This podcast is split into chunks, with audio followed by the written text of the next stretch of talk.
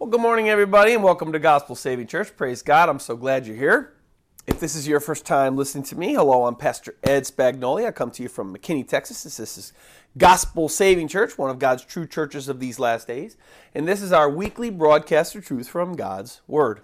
I hope you didn't come today. I always say this, God laid this on my heart some time ago. I hope you didn't come here to be entertained because I'm not supposed to be an entertainer. That's not what the Bible says that someone that teaches the Word of God is supposed to be. I'm supposed to be an exhorter, and I'm supposed to be a uh, someone that it, that helps you in your walk with the Lord. I'm supposed to be someone that teaches you the Word of God and and just helps you along on this journey. Because if you're really a true Christian, it's not an easy journey. It's hard to be a Christian. It's hard to walk with the Lord because He says, "Live one way," but our flesh says, "No, live that way." And so it, it's hard to be a Christian. So here, here we are, and back again, another beautiful day in February where there's snow everywhere, but and, and there's cold and there's icy rain in the forecast. But you know what? Praise God, we're here. It's another beautiful day. It's a beautiful day in Christ. As I was just speaking with my church family this morning about how if you look to things in the world, or if we look to one another for hope, or if we look to our, our material possessions, or, or, even our pastors or our leaders in church, if we look to them for hope, or look, we look even within ourselves for hope, we really we don't find hope within ourselves. We don't find hope in anything in this world because it's all fleeting. It, it all has an end. It doesn't have there, there is there is no foreverness, forever, ever, ever, in any of us or anything on this world. It, it all has an ending. And, and we always, often, I know eh, for me, and I know even people with me, we, we, we have shortcomings, and so we disappoint one another. But, but there's only one place that we can look, and only one person that we can look to in order to be satisfied, in order to be complete, in order to be truly happy and joyful. And that's God Almighty and His Son, Jesus Christ. So, anyway, here we go. We're going to start our message today. That was just a little something that God laid on my heart that I wanted to share with you guys because really there is no hope in this world. The only hope that this world has is death. So on to our sermon. Let's let's get let's get going. Uh, we always actually, God just reminded, we always pray before I start my message. So if you join me in a word of prayer, please. We ask the Lord to bless our hearts and, and bless His message so that it touches our hearts in the right way. Um, thank you so much, Lord God, for bringing us here. Thank you so much for your love and your grace and your mercy. Thank you so much, Lord God, that there is only hope in you, Lord God in heaven. Because if we could find lots of hope on this earth and, and, and in each other, Lord, there what would be the purpose of actually having an, another life after we die? Lord, we would just be content to stay here. And, and Lord, but that would be great if there weren't things like death and, and evil and, and, and disappointments and, and, and all these bad things that are on this earth. Lord God, that, that I mean, look around. Creation is beautiful, but when you look at creation and death, especially being winter everywhere, you, all you find is all you see is death. But Lord, in you is life. So, Lord, we ask and pray, Lord God, that you would help us to understand your word today. For there is only life in you. And Lord, there's only life in walking and following you, walking with you and following you. So we pray, Lord God, that you would help us to find our life only in you and to find our hope only in you. And, and we ask that you help us understand this, this message, Lord, and live it out. Not just hear it, Lord, but live it out. Lord, we know that it is not just the hearer that is blessed, it's the hearer and the one that does what he hears. And as my old saying that you gave me years ago, wisdom not applied is foolishness. God, we can know all that we know in the whole world, but if we don't apply it, if we don't use it in our lives, Lord God, then it does us no good. So, Lord, help us to be doers of the word and not hearers only. God, we thank you and we love you and we praise you. And we ask all these things in the mighty and precious name of Jesus Christ, our only hope. Amen. So, if you guys want to open your Bibles to Acts chapter 16, that's where we're going to be today. Uh, you're probably there if you follow me all the time. Well, you know that I teach verse by verse. We're going to be in Acts chapter 16, and we're going to be covering verses 6 through 15 today. I'll give you a moment to get your Bibles open and get there going. Our title of our sermon today God's Vision. Title of our sermon God's Vision. Hope that you're there. I'm going to start reading. Hopefully, you're there or near there. Let's read Acts 16 and let's begin.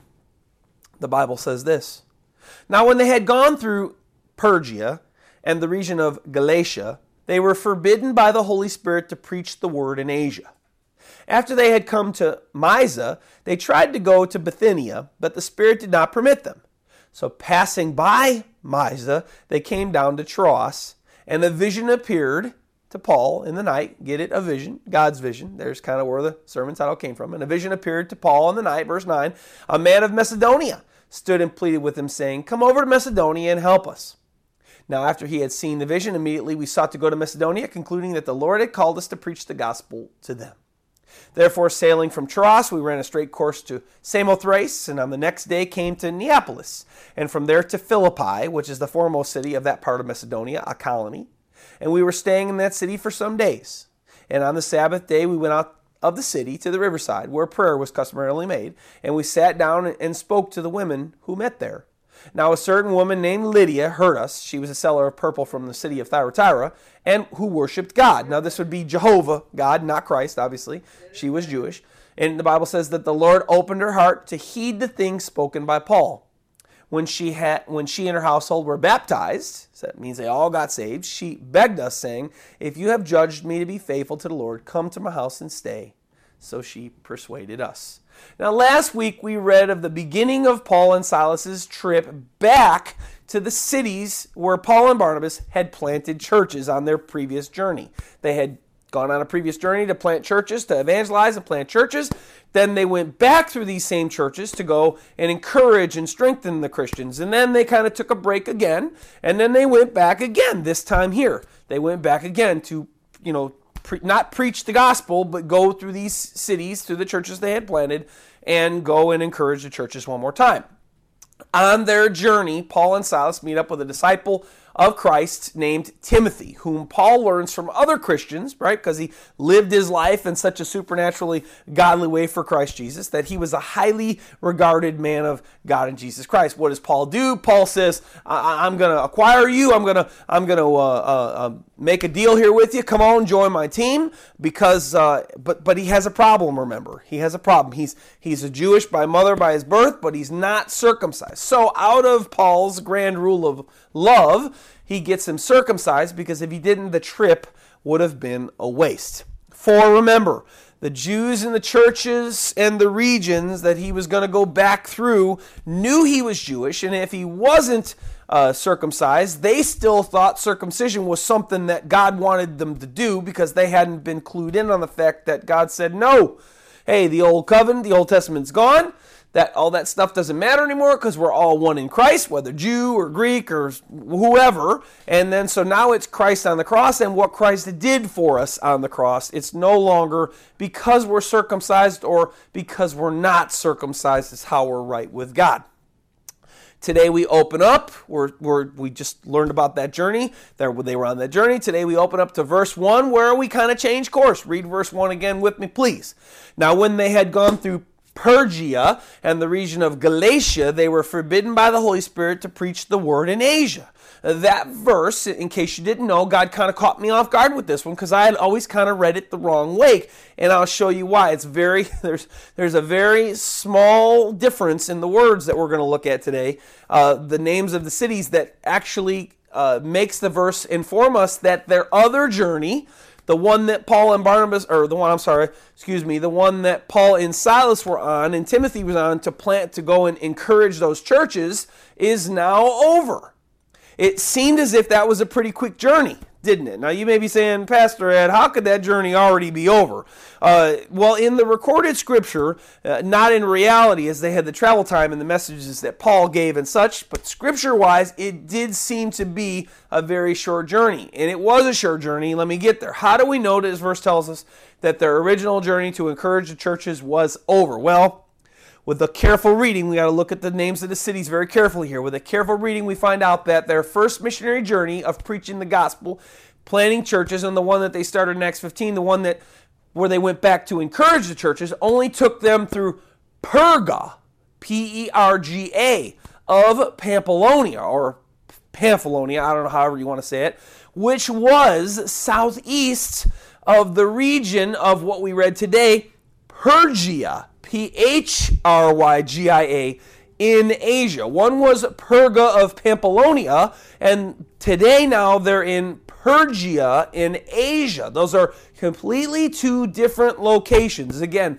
Perga of Pamphylia, which was southeast of the region of Phrygia in Asia, which they're in today, their current location in Acts 16:6. The names sound a lot alike, but if you go back through your, your Bible and you actually read, you'll see, as I didn't for years, that they are different cities. And, and notice that that verse just told us verse 1 now when they had gone through persia and the, uh, and the region of Galatia again these were all north right northwest they were forbidden by the Holy Spirit to preach the word. See, remember, the other trip was them going and encouraging the churches. Now, this trip here was them preaching the word. And notice it was in Asia. That's important.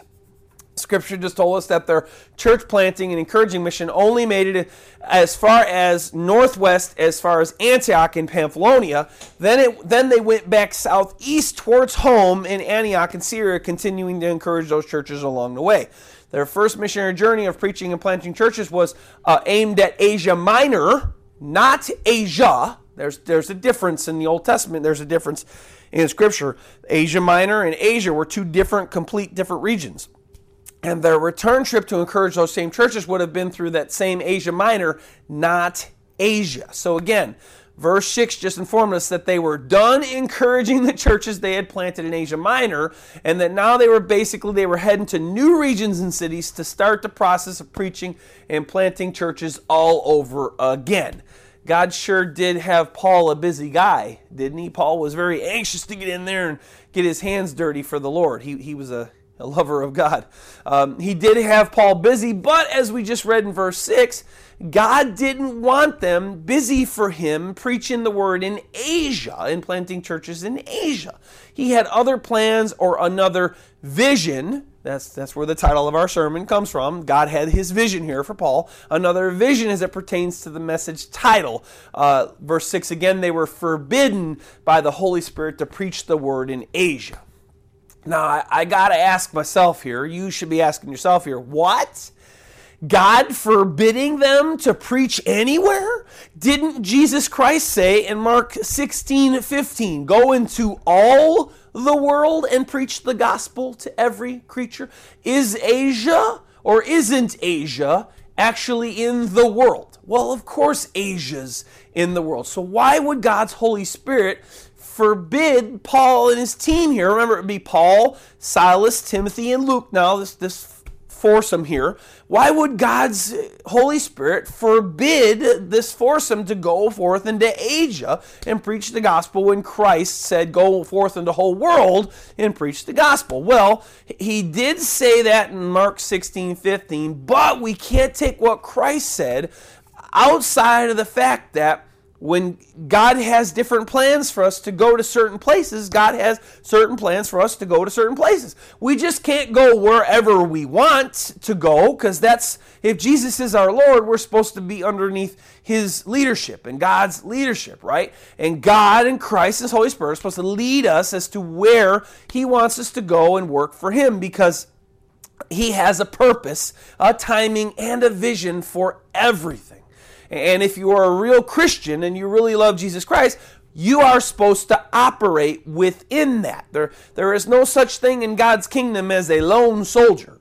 We're supposed to be in church, part of God's vision, and we're supposed to be listening to God as to where He wants us to go and what He wants us to do at all times.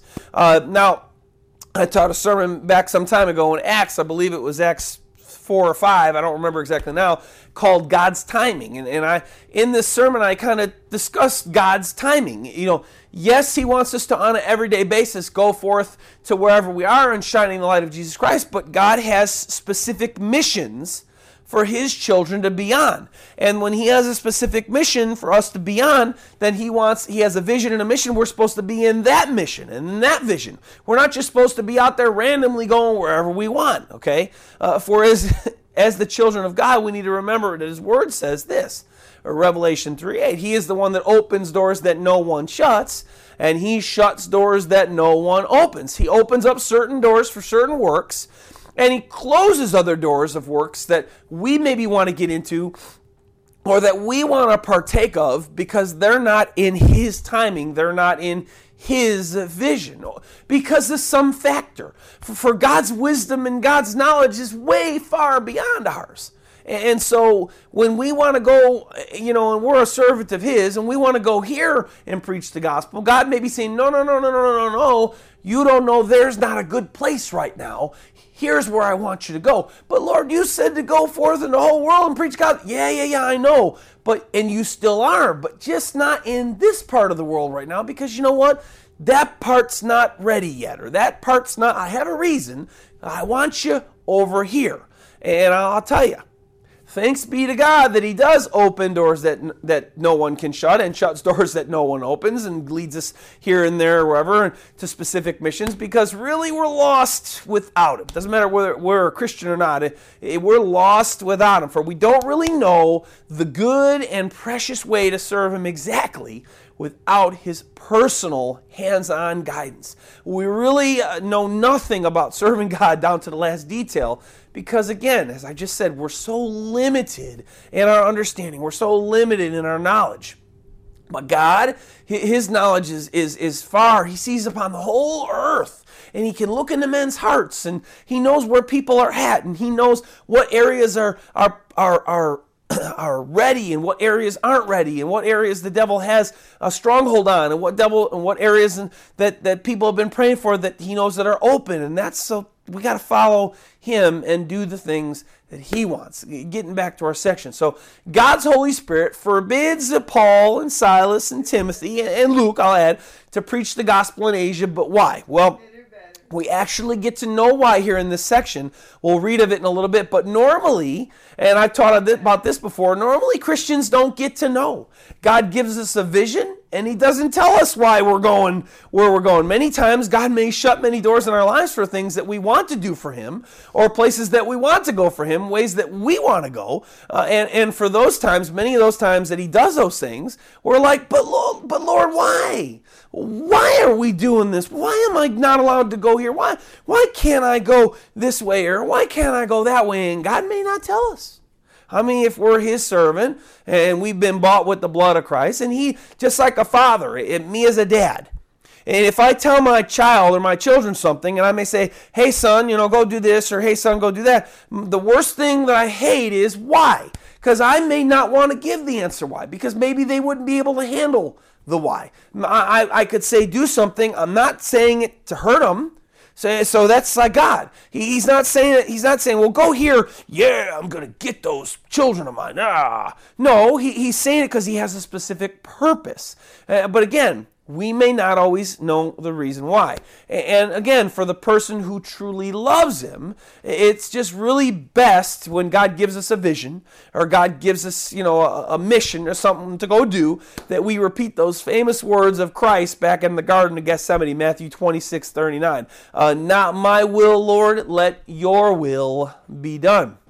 So God's Holy Spirit closes the door of ministry for his soldiers in this instance here in Asia by forbidding them or saying no to them preaching to those in Asia. And, and, and what do we see our missionaries do next? Uh, look at verse 7. Do they, do they take this restriction of God that he gives them and they say, all right, Lord, not my will, let your will be done? Look at verse 7. After they had come to Mysia, also in Asia. They tried to go into Bithynia, also still in Asia, but the Spirit did not permit them. So simply geographically, they go straight north, then north northwest, still traveling in Asia and in the Galatia territory. For there in Galatia and Asia were kind of like they were almost like you know if they were like two two uh, states that were real close to one another. This these regions were you know basically you know, they were landlocked with one another, okay? And, and, they go and they try to preach the gospel again while still in Asia. And as the end of that verse just told us, God's answer was still the Spirit did not permit them. That means the Lord's response to them trying to preach while still in Asia is still the same as before. No. When God says no, then he means no. And Paul, Silas, Timothy, and Luke are all learning that here the hard way. They're getting the hard knocks lesson from God here. What they do in Asia reminds me uh, of the time that God kept uh, giving Balak, the son of uh, Zippor, the king of Moabites, when he hired Balaam to come and curse Israel for him in Numbers 22. This, this king had heard about all the wonderful things that the Israelites, that God had done for Israel to deliver them from Egypt. And now here they are. Israel is knocking on their door. And, and, and Balak goes, Man, they're going to do to us exactly what they did to the Egyptians. So this guy, Balak, calls Balaam, this, this seer, this Gentile follower of Jehovah, and he comes and he says, Hey, come, curse these people for me because I know, hey, whom you curse, hey, those are cursed. And so as, as Balaam comes, God tries to tell him no, not to come, but yet Balaam is kind of living in the flesh and he sees all the goodies that he could get from this little venture that he wants to go on. And, oh, sure, I could do this, whatever. I'll come and curse him. And, and then God told him no, but he still thought, well, you know, come on, Lord, let me go. Maybe, maybe just come and they'll give me some stuff. I'm just looking inside of his mind. Yet when Balaam gets there, Balaam goes up to Balak and Balak says, Hey, here, you know, sacrifice and then go to the Lord. And he gives him these three or four places to go to, to say, Hey, come to this place here and, and curse him here. And, and as he goes to curse him, God fills his mouth and he just blesses them and he goes three or four places and he says, Curse him here. Maybe, maybe you could go over here a little higher. Maybe, you know, because if you don't see him as much, maybe then God will let you curse him. But then as Balaam began to speak, God would just fill his mouth with blessing. And, and so God never did allow Balaam to curse Israel because his answer to Balak wanting to curse them was simply no. God says no. God means no, and that's just it. Moses, one time, when uh, God had said, Hey, you sinned at the waters of Meribah, and, and you did not uh, exalt my name, but yet you, you know, and that's because he struck the stone twice, and we all know the stone was Jesus Christ. It was a it was kind of a picture image of Christ there, and Christ only died once for sins, not multiple times. Yet because Moses didn't listen, what happened is, is God said, Because you didn't listen to me, you shall not enter the promised land. Well, Moses was like, okay, you know, and he moves on. Well, sometime later, Moses come back, comes back to God and he says, you know, God, hey, I, I know what you said about, you know, no, I, I couldn't go into the land, you know, but, you know, Lord, I mean, Lord, I've done so much for you. And, you know, Lord, look, I'm, I'm your greatest servant. And God says, no. And, you know, God says, don't even ask again. I said no. Now don't ask again. I myself had, uh, God provided for me one time by two separate jobs.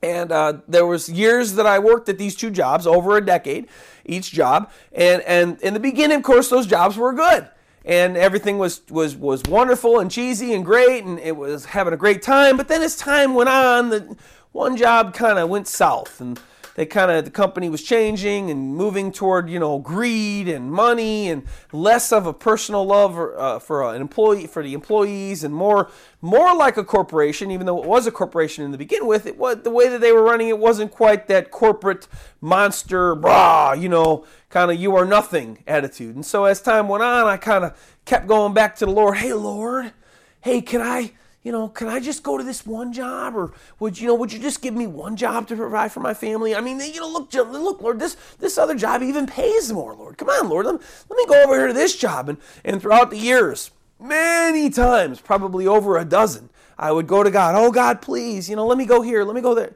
You know, let me go to this one. Let me let me get this better job over here. It even pays more. The Lord said no. Lord said no. Lord said no. Lord said no. Now, thanks be to God that no was only for a time because just recently he opened the doors and let me escape from this one job that was no longer where he wanted me to be. But for years, I go back to when God says no, God means no. Now, that was just a good lesson within a major lesson in this message. Again, when God says no, God means no, and that's it. That's that. Got it? Good. Let's move on. Um, as followers of Jesus Christ, if God's answer is no, then our reply must be, Not my will, let your will be done. And we must move on with the work He calls us to without complaining about it. Uh, complaining in God's eyes is not so good. Remember the, the children of Israel when they were going through the wilderness, uh, they got themselves lots of death sentences and um, a, a, a cutoff of entering into the promised land because they did nothing but kept complaining. So, anyway, don't complain. Nevertheless, Lord, not my will, but let your will be done. So, getting back. God says no to them preaching in Asia, but as I said earlier, uh, we always won't know why God says no when He says no to things that we want to do. But in this case, as I mentioned already, we actually do get to know why He says no. Look at verses 8 and 9 with some simple logic. So, passing by Mysia, they came down to Troas. Now, again, still cities in Asia, but they learned their lesson because they don't, we see them here, they don't try to preach again. They, they just keep going. They, they listen to God's no and they just keep moving forward. But they, but they kept, even though God said, no, don't do here or don't do there, we, we do see here that they kept moving forward. This is something that God reminded me that He talked to me about when I was you know when I was writing the sermon, but I didn't actually write it down. It's important that although God may say no to one direction, that we keep seeking Him and we keep searching and we keep moving forward to say where God will say yes. Because we don't want to just take God's no as a, well, then, you know, lay down and die or, or, okay, well then go on the couch and, and drink an iced tea and, and, and watch a you know watch a chick flick with your wife. We want to go, what we want to do is we want to keep moving forward, as the, the, the disciples did here, and the apostle uh, Paul. They they kept moving forward, and as they did, as God saw that their earnestness to serve Him, look at verse nine, and a vision appeared to Paul in the night a man of Macedonia stood and pleaded with him, saying, Come over to Macedonia and help us. Now, I'm sure he didn't say it like that, but I just had to say it like that because I figured it'd be a little dramatics there. Well, anyway, there's our logical answer as to why God said no to them preaching in Asia. He had others that he knew were ready for the Lord, he had others elsewhere that were in need of Jesus Christ. It's always good to read the Bible with simple logic. Don't get so complicated and oh, it's got to be so this. Just simple logic. God had some people just due west of where they were in Macedonia that were in desperate need of the spiritual healing of Jesus Christ. And, and they were uh, there, there were obviously people in Macedonia that had responded to God's calling them by you know by, by his Holy Spirit, because that's what the Bible says. Nobody comes to God on their own, but the Bible says that God's calling people by his Holy Spirit all over the world. For God so loved the world, right, that he gave his only begotten Son. And, and, his eyes were searching and running to and fro upon the whole earth, Second Chronicles 16 9. And so he wanted to send his, his servants to go for the healing of the souls that were in Macedonia, that were ready. Did our ministers of Christ finally get God's vision for the mission? Read verse 10. After he, that'd be Paul, had seen the vision, immediately Notice he didn't wait. Immediately we sought to go to Macedonia, concluding, it was a good conclusion, that the Lord had called us to preach the gospel to them. Notice the us there. I'm going to break away from the main message again here just for a moment. Notice the us there. Remember last week I told you that in the missions that these disciples and apostles went on, that there were always more with Paul than just Paul generally, but we don't read about them. Well, many times Luke, who was also with them, who was writing all this down, he didn't record anybody because maybe they didn't, obviously, they didn't do anything spectacular, uh, noteworthy. And Paul was God's main speaker and the main one that did most of the miracles. He was the only apostle on the trip as well, too. So, as I said earlier, often he was the only one mentioned even though we know right here with this trip, there was Timothy, because Paul had just called him to go on trip. There was Silas, whom he left Antioch with. There was Luke, whom had been with him from whoever, however knows how long. And then, of course, there was Paul. There were four, yet Paul was the only one that gets mentioned here. Uh, back to my answer to the, my question moments ago Did these ministers of God finally get God's vision of what he was wanting them to do and where he wanted them to be and go?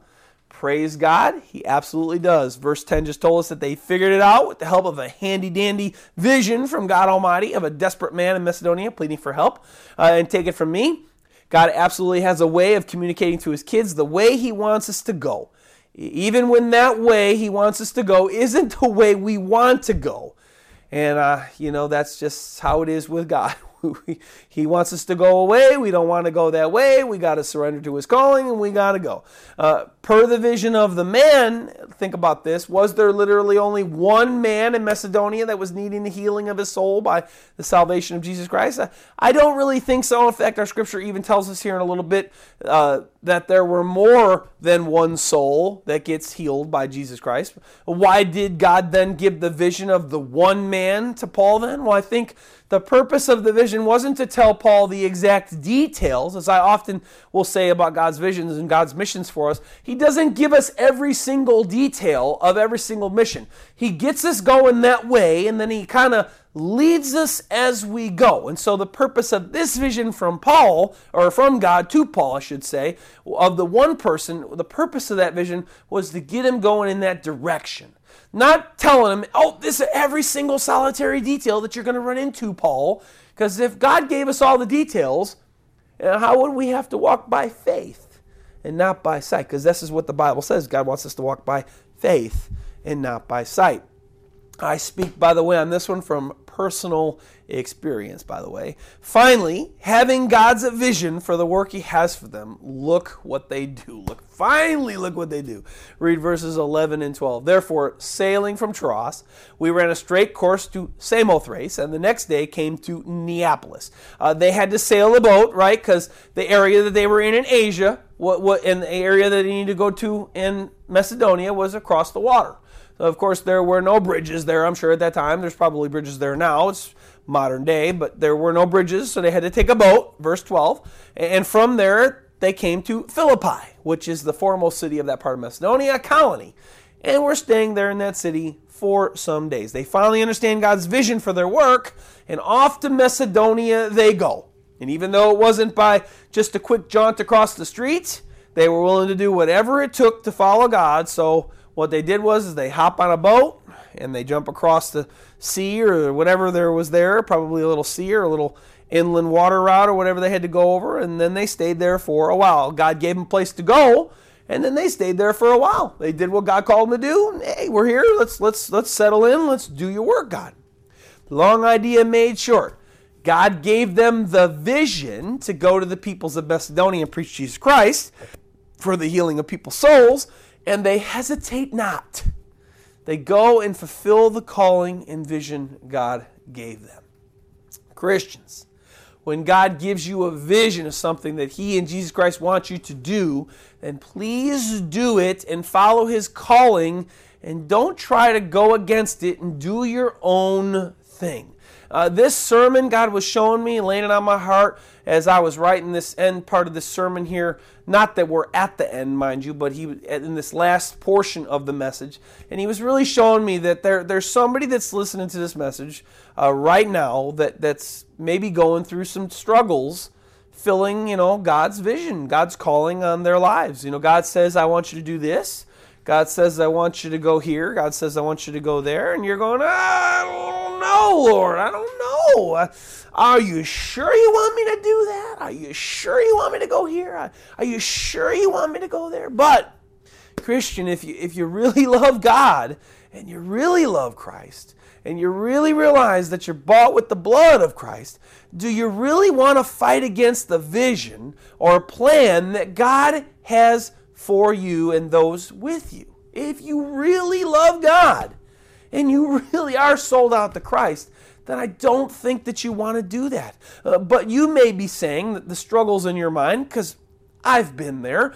But Pastor Ed, God's vision is scary, and I and I think it's it could be bad and harsh, and and and wow, it could be scary. I don't understand. It may involve a lot of suffering for me and my family and those in the church that are that are serving with me. And to that I say this. Romans 1 8. I beseech you, therefore, brethren or sistren, by the mercies of God, that you present your bodies a living sacrifice, holy, acceptable to God, which is your reasonable service. Because, listen, you're probably right. And I speak from experience. His calling just might be that way for you, but and that's a huge but, by the way, it is Jesus Christ and his love and his sacrifice for you on the cross and his daily love of you and his forgiveness of you, the sinful person that you are. Because we all sin. Not that if you're a real Christian, you're practicing sin as a lifestyle, but we still blow it. I know, I still blow it sometimes. And yet I often wonder when I blow it even sometimes big. God, how can you love me? I just sin this heinous way. I hate myself. God, just kill me now. I don't want to sin like this again. And yet God says, I understand you didn't want to do it. Now, let's try harder next time to not do it. Uh, so is his sacrifice and love for you on the cross and daily loving you as the sinful person you are not worth whatever he may want you to do? Is it not worth whatever he wants you to do right now? Well, I think it is. Hence, Paul wrote what he did in Romans 1. Christians think about this also. If you refuse to obey or, or try to go against what God has called you to do, once God's called you, because I think there's somebody listening to this message, God's called you to do something, and you're like, oh, you can't do that, Lord. That's called disobedience. If God's really shown you a vision and you don't do it, then that's called disobedience. And remember what Samuel said to the rebellious King Saul, who eventually God ripped the spirit away from him. God, God says, You've fallen away. I, am, I am no longer with you. Well, if he's no longer with him, he was with him at a moment, right? So we can't say, oh, well, you know, once you're saved, you're always saved. Because if God said, I'm no longer with you, well, that means that God wasn't with him right? And then God just said, I'm no longer with you. I'm ripping, I'm going away. I'm leaving you. And so remember what Samuel said to Saul when Saul was being rebellious. 1 Samuel 15 23. For rebellion is, is the sin of witchcraft and stubbornness. Oh, there it is, Christian. There it is. Or disobedience. Uh, and disobedience is as iniquity and idolatry. Wow. You can't say no to God. God wants you to do something, you just got to do it saying all that, if God seems to think that you are worthy for Him to impart a vision or of a ministry to you, Christian, you just better take it, grin and bear it, and smile and rejoice because guess what? God found you worthy to do something for Him. Rejoice in that. That's not everybody that has, God says, I have a special mission for you, or even a difficult mission for you. Some Christians just get off easy. God just says, "Hey, be faithful to me and all these little things, and serve me here and there, whatever." And their in their visions, I've heard of people getting called to go pastor or go evangelize and go start a mission in Hawaii. Oh, that's a tough one. Wow, go to Hawaii and yeah, go start a beach ministry. Uh, there was a very famous ministry that's still in existence now, and, and, and how they started out, it was in California, and they walked up and down the beaches. Oh, wow, that's so hard. Walking up and down the beaches and preaching to people and talking to people about Jesus Christ. Well, if you're in the north right now, or, or you're even kind of in the, the north mid, you know right now that'd be an awful nice vision to get from God. But yet, other Christians, they don't get a vision like that. They get a hard vision, like Paul, Silas, Timothy, and Luke here. And, and think no matter what happens to you on that journey God gives you, then praise God for Him. Listen, and live for him. For even though people have made a, a certain verse of Paul very cliche, what Paul says in that verse is super really uh, uh, applying here. Philippians 1.21. And this is true. And this is why kind of I started out the message with, hey, you know, there's no hope really found in this world. This is, this is when God was speaking to me about this. Philippians 1.21. To live is Christ and to die is gain. There's really nothing in this earth and on this earth, and even within ourselves or our others or our family members or our pastors or our leaders, that can give us hope. So, really, to live is Christ, to die is the gain. It is so much better to go and be with the Lord. But the Lord says, I know you want to come and be with me, but I've got these missions for you, and I've got these duties for you. I got these visions for you, Christian. Now I want you to do them. Now, FYI, Paul wrote that Philippians 1:21 from prison. By the way, And of course, he knew right then, God, I want to come and be with you. Uh, where I knew that when you're in prison, you suffer greatly. Uh, there's no such thing as a prison country club back in Paul's day. Pr- prison were, were the prisons that he was kept in often were prisons where he was shackled, as we'll see here in a week or two, where he was shackled in, in the inner prison, and, and they were dungeons basically. And, and yet, it, that's where God's uh, uh, that's where his obedience to God's vision for him to do this work in Macedonia got him. And as I said, we're even going to see uh, next sermon in, in, or two. Prison was indeed where Paul, Silas, Timothy, and Luke went for following God's calling them to Macedonia. But you can say, you can say, oh no, I'm going to complain and I'm going to whine about it and I'm going to do and I'm going to do this and I'm going to do and, uh, you know, and I'm just not going to go. Or you can listen to Jesus Christ's words in Matthew 5, 11 to 12, where he said this. Blessed are you when they revile and persecute you and say all kinds of evil against you falsely for my sake. Rejoice and be exceedingly glad, for great is your reward in heaven. For so they persecuted the prophets who before you. What he's saying there is, is if they're doing all this evil to you and they're being in all these harsh ways towards you, rejoice. For so they did to the, my real followers back in the day. People that proclaim to be of Christ but face no persecution and no hardship ever, well, they're not real Christians. Because guess what? The real followers of Christ, they go through lots of crap. That's, that's just how it is a lot of times. Uh, but no matter what God's vision costs those he calls to work for them or uh, calls them to, to work, right? Uh, uh, his callings are worth it. Even for Paul here, even for us today. Look at our last verses, verses 13 through 15. On, and on the Sabbath day, we went out of the city to the riverside where prayer was customarily made. And we sat down and spoke to the women who met there.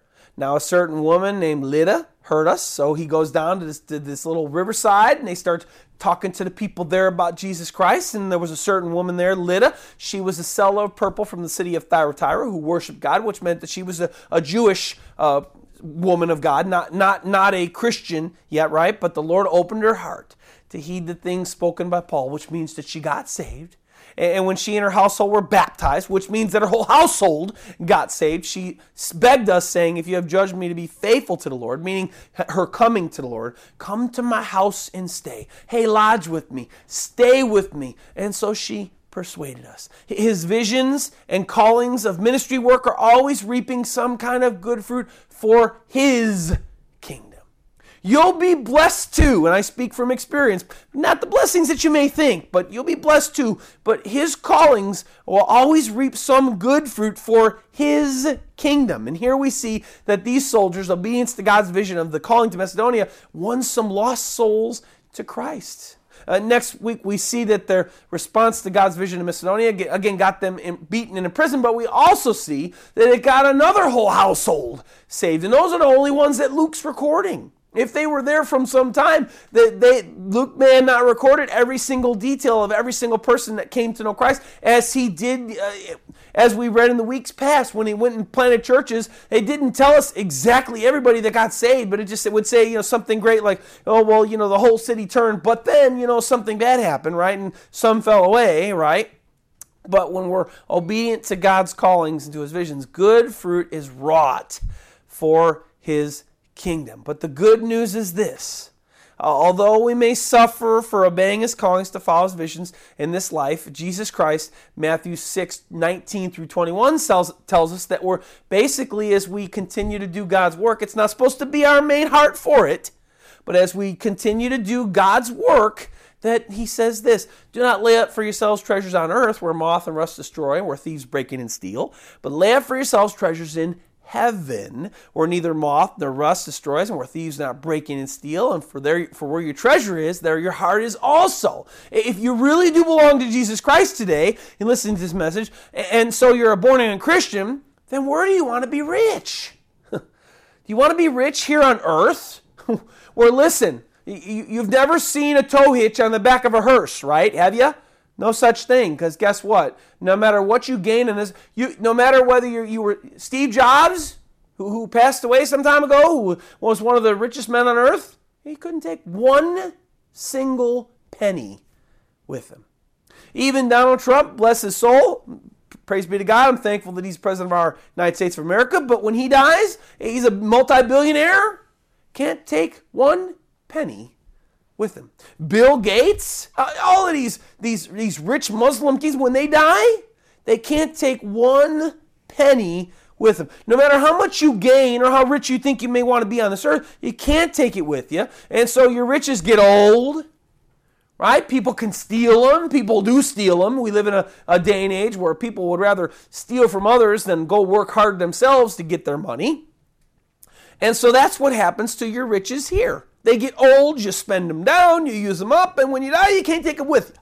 Or do you want to be rich in heaven if you belong to God, uh, where you can keep your riches forever? Think they never get old, they never get run down, you can't ever spend them away. Can't ever spend can't ever spend them so much that they go away, uh, and they literally last forever. Remember what Christ taught in the parable uh, of the talents, Matthew 25, starting in for, uh, verse 14. Listen to what he says.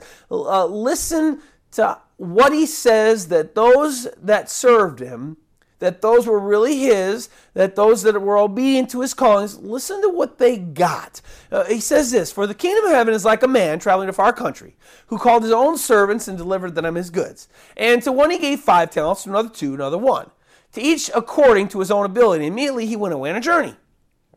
Then he who received the five talents went and traded with them and made another five talents, which means that he did something with the vision, with the work that God gave him to do. All these little talents and everything, all these, these are all God's callings for his children, right? To, to do, right? Uh, but he had, but, uh, oh, excuse me, verse 17. And likewise, he would receive two gain two more also. They, these guys were all busy. But he who had received one went and dug in the ground and hid his Lord's money. And after a long time, the Lord of those servants came and settled accounts with them. Verse 20. So he who had received the five talents came and brought five other talents, saying, Lord, you delivered me five talents. Look, I've gained five more. Uh, his Lord said to him, Well done. Listen, good and faithful servant, you were faithful over a few things. I will make you ruler over many things. Now think. These people that were obedient to God's calling, they got to be ruler over God's kingdom, over a part of something of God's kingdom, of area or whatever, and that would be them ruling over that area forever. Not just for a minute, not just for a day. They got to rule over that area forever. And likewise, it was with the two, verse 22. He had received the two talents, and it's the same scenario. He got to be a ruler over those kingdoms, those, those areas for God's kingdom. Well done, good and faithful servant. I will make you ruler over many things, enter in the joy of your Lord. But, verse 24. Then he would receive the one talent came and said, Lord, I knew you to be a harsh man, reaping where you have not sown, gathering where you have not uh, scattered seed. And I was afraid and went and hid the talent in the ground. He didn't do anything with what God gave him to do. Look, here you have what's yours. But he answered and said to him, You wicked and lazy servant. Skip to t- verse 27. You ought to have deposited my money with the bankers, and at my coming I will receive back bound with interest. Therefore, listen what he says, verse 28 Take away the talent from him and give it to him who has the ten, who has the most. For everyone who has more will be given, and, and he will have an abundance. But from him who does not have, even what he has will be taken away. And listen, cast the unprofitable servant into outer darkness. There'll be weeping and gnashing of teeth. He wasn't obedient, and so he didn't even get to go to heaven. But notice again that only those born again Christian servants of God that did something with the callings and visions that God gave them to do, they were the only ones that got to have those eternal rewards forever. So, really, this is what you're looking at, Christian. Do what God says. He wants you to be rich in heaven, and He'll give you much treasure in heaven. Come on, Christian. Those whom this message is written to, because I know again that God laid this message on my heart for someone or, or multiple believers in this world who are listening that are struggling with being obedient to God's calling of a vision He's given them to fulfill. He, he says today to you, Trust me. Have I ever let you down? from whenever you've come to me until this day? And the answer would most definitely be no. So please, Come on now, believer. Cry out to Christ today with this wrestle you're going through, with whether to follow God Almighty's and Jesus Christ's call or not. End it with the words of Isaiah in Isaiah 6 8 in his prophetic book. Then he said, Here I am, Lord, send me. and, the, and the words of Christ in the garden, oh, oh, my Father, if it's possible, let this cup pass from me. Nevertheless, because God had already showed him what to do, not as I will, but as you will. And if he's already shown you that exact vision, skip the first part of Christ's prayer and just say, Nevertheless, Lord, not as I will, but as you will, right? It definitely won't be easy to fulfill that vision God has given you once you take it. But let me tell you what the amazing revelations and help that you give, he'll give you on your journey and, and just the overall just way he's with you. Wow. It's the way he'll operate with you. There's Nothing like it in the whole wide world. And again, now I speak from personal experience. This whole message uh, is something that I've dealt with, something that I've surrendered to God with, with this church and with areas of my life, the ministry for, for the Lord Jesus Christ. And so, again, I'm on this same type of journey right now, February 11, 2018. And let me tell you what, praise God, He's so faithful. And although it's been hard, although it's been walking across broken glass with bare feet, bleeding everywhere, he though lo though I walk through the valley of the shadow of death, I, I shall not fear, for God I know that you are with me. So Christian, be obedient, take up the charge God's given you, and get out there and do the work that God's called you to do. Now, now in my final words, I, Christian, you got your charge. You, eh, I've been asking for a sign. God, give me a sign you want me to keep going, Lord. Give me a sign you want me to keep doing what you keep, or that you want me to start this. Well, here you go. There's your sign. You got it. Christian, do what you got to do. Do what you know God wants you to do. Now, my final words, I want to speak in just a few minutes here as I close out the sermon now to those whom are not following Jesus Christ, or, or those whom have never been saved, who find themselves listening to this message because you know God's calling you, He's drawing you. Uh, many today believe themselves to be saved, so as to say that they believe that when they die, they're going to go to heaven and be there forever. And, and shockingly enough, uh, uh this, this is going to be a shock uh, to those listening. What they believe is partially true. Pastor Ed, you're saying everybody goes to heaven when they die? Yes, everyone goes to heaven when they die. That's correct. But again, even thinking that they're going to go to heaven when they die and, and stay there, now that's a partial deceptive truth because although everyone gets to go to heaven when they die, not everyone gets to stay forever, even per Jesus Christ, Matthew chapter 25. Remember the one servant that was cast out. For you see, everyone goes to heaven because that's where God is. That's where God's judgment throne is, right? That's where He's going to judge you to see if you're worthy to inherit eternal life with him forever or not. Uh, Jesus Christ said that many would go the way of destruction while few would be saved. Matthew 7 13 and 14. So we're all going to go, but we're not all going to get to stay. For many will be cast out because God didn't find them worthy to stay. Now, how do you how do you go about being saved and being able to be with God in Christ forever into eternity and not standing before the Lord God, hearing Matthew 25 30, and, cast the unprofitable servant to outer darkness. Wow, there'll be weeping and gnashing of teeth. How do we make sure we're not that person? That, that's, that's the, that's, that should be the goal of everyone on this earth because the biggest tragedy in this whole world will not be all the millions that have been killed by wars, but it'll be those that turned down and, and rejected the calling of Jesus Christ to come and have eternal life with Him forever. He's calling everybody. Because there's going to be way more people that have rejected Jesus Christ's call to come to be in heaven forever than there are ever will be those that died in wars or ever those that were murdered in abortion. There'll be more that reject Jesus Christ as their Lord, and that's the biggest tragedy. So, how do we not end up that person in Matthew 25 30?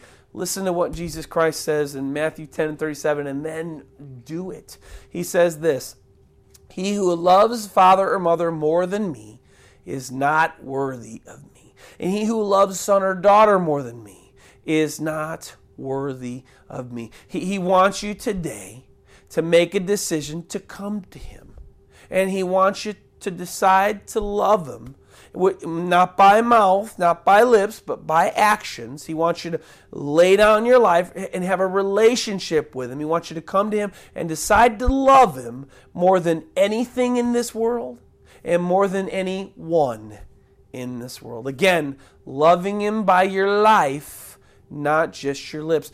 How do we do that? Verses 38 and 39. He who does not take up his cross and follow me is not worthy of me. That's that's laying your life down in 39. He who finds his life will lose it. If you you own your life, you are the master of your life. It's your life when you're born. So if you want that life and you want to control that life yourself, he who finds his life will lose it. Meaning, hey, it's yours. God won't force it to take it from you. It's yours. He'll let you have it, but of course, your life, you as your master, you as your God, uh, you're not doing what God says, you're not going to go to be in God's heaven, right? But he says this, and he who loses from uh, his life for my sake will find it.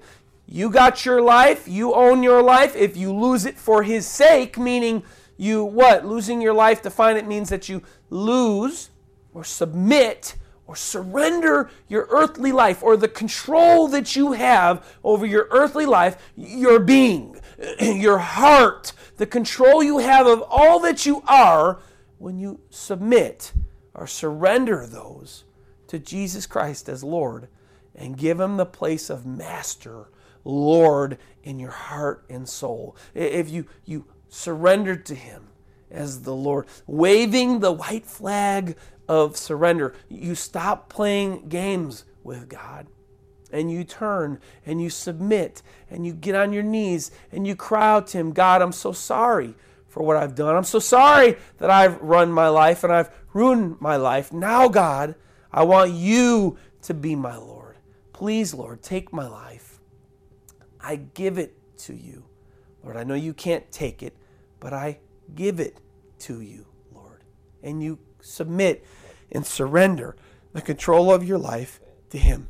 Uh, you make that decision in your inner man or your inner woman or your inner child. Uh, then, after you do that, you go to God's Word in New Testament, the red letters of Christ, and you decide to hear Him. This is what Jesus always was saying. Those who have ears to hear, right? And then you live your life according to the things He said to do, and then you live your life and you don't do the things that He said not to do. And the kind of surrender if you want to i love to give visual pictures of what people know because it's a little hard. How do i what does that mean to surrender or, or to submit? Well, think of how when people get married right? A man and a woman and a, and a woman and a man and they decide to get married in god's type of marriage and they make a commitment to one another to love one another. They commit themselves to them each other. They commit their hearts. They commit all of themselves. They commit all of themselves sexually. They commit all of themselves willfully. They commit all of themselves to be with one another for the rest of their lives and not to be with anyone else like they are with one another intimately in the same way, but they decide to be that one way with one another and not any other human being until they die. This is what submitting and surrender. Losing your earthly life to Christ is completely the same way, just in a spiritual way. Please, on the day you die, I don't want you to hear Christ say, or God Almighty say, Jehovah say, cast away this unprofitable servant into eternal fire where there will be weeping and gnashing of teeth. I don't want this for you, and neither does God. And that's why He sent Christ to earth. He sent Christ to earth to die for your sins so that you would not go to hell. And Jesus Christ desires that you to take His pardon for your sins today through Him and His blood shed on the cross for you, and that you surrender to Him today. But you must take make no make no doubt about it. You must come to Him His way and not your own. If you want to be your own God and do your own things your own way, well, then yes, you will receive whatever that making yourself or keeping yourself your God will get you. And keeping yourself the God of your life will get you into hell. But if you come to Him and you do it His way, he laid out a plan of salvation for you and for us. We must make a decision for Him, surrendering and submitting our lives to Him the way He told us to do it, loving Him as our wonderful and mighty husband King. he's just asked you to come to Jesus Christ. Now, He's asked you, you who are listening to this message, who, who don't know Him, He just asked you to submit to Him as the Lord in your heart of hearts. Uh, he's waiting for your answer would you fall upon your knees and, and, on your face today and would you submit to Christ in your heart of hearts? It's, it's, it's a hard decision, but, but His love and, and what He's done for you and His, His great sacrifice and, and the way He'll take care of you and the way He'll, he'll comfort you when you're down, there, there, no one else on this earth can do that for you.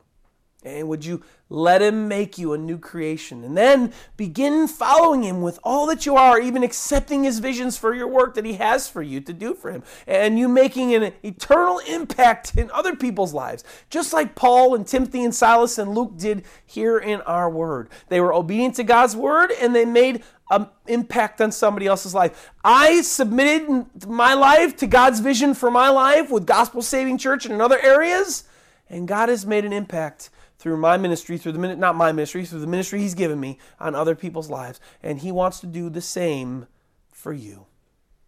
So turn, fall down today, and cry out to Him, please. Let's pray.